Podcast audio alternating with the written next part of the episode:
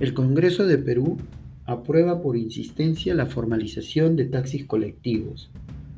El día 11 de diciembre, el Pleno del Congreso aprobó eh, por insistencia la ley de formalización del transporte terrestre de pasajeros en automóviles colectivos a nivel nacional, con exclusión de Lima Metropolitana y la provincia constitucional del Callao. La ley, que había sido observada por el Ejecutivo, obtuvo 81 votos a favor, 7 en contra y 10 abstenciones. No requiere una segunda votación al haber sido aprobado por insistencia. Así indicó el vicepresidente del legislativo Luis Roel, encargado de dirigir la sesión plenaria durante el debate y voto de la referida iniciativa. En mayo pasado, el Pleno del Congreso aprobó la ley que precisa los alcances de la Ley 28972, la cual establece la formalización de colectivos a nivel nacional con exclusión del IMI Callao.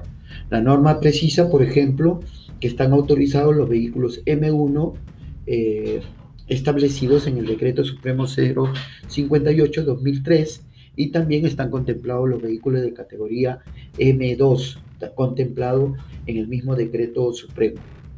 Según la ley, el Ministerio de Transporte y Comunicaciones es encargado de autorizar el servicio de transporte de pasajeros en automóviles colectivos de ámbito nacional e interregional entre ciudades de provincias ubicadas en distintas regiones.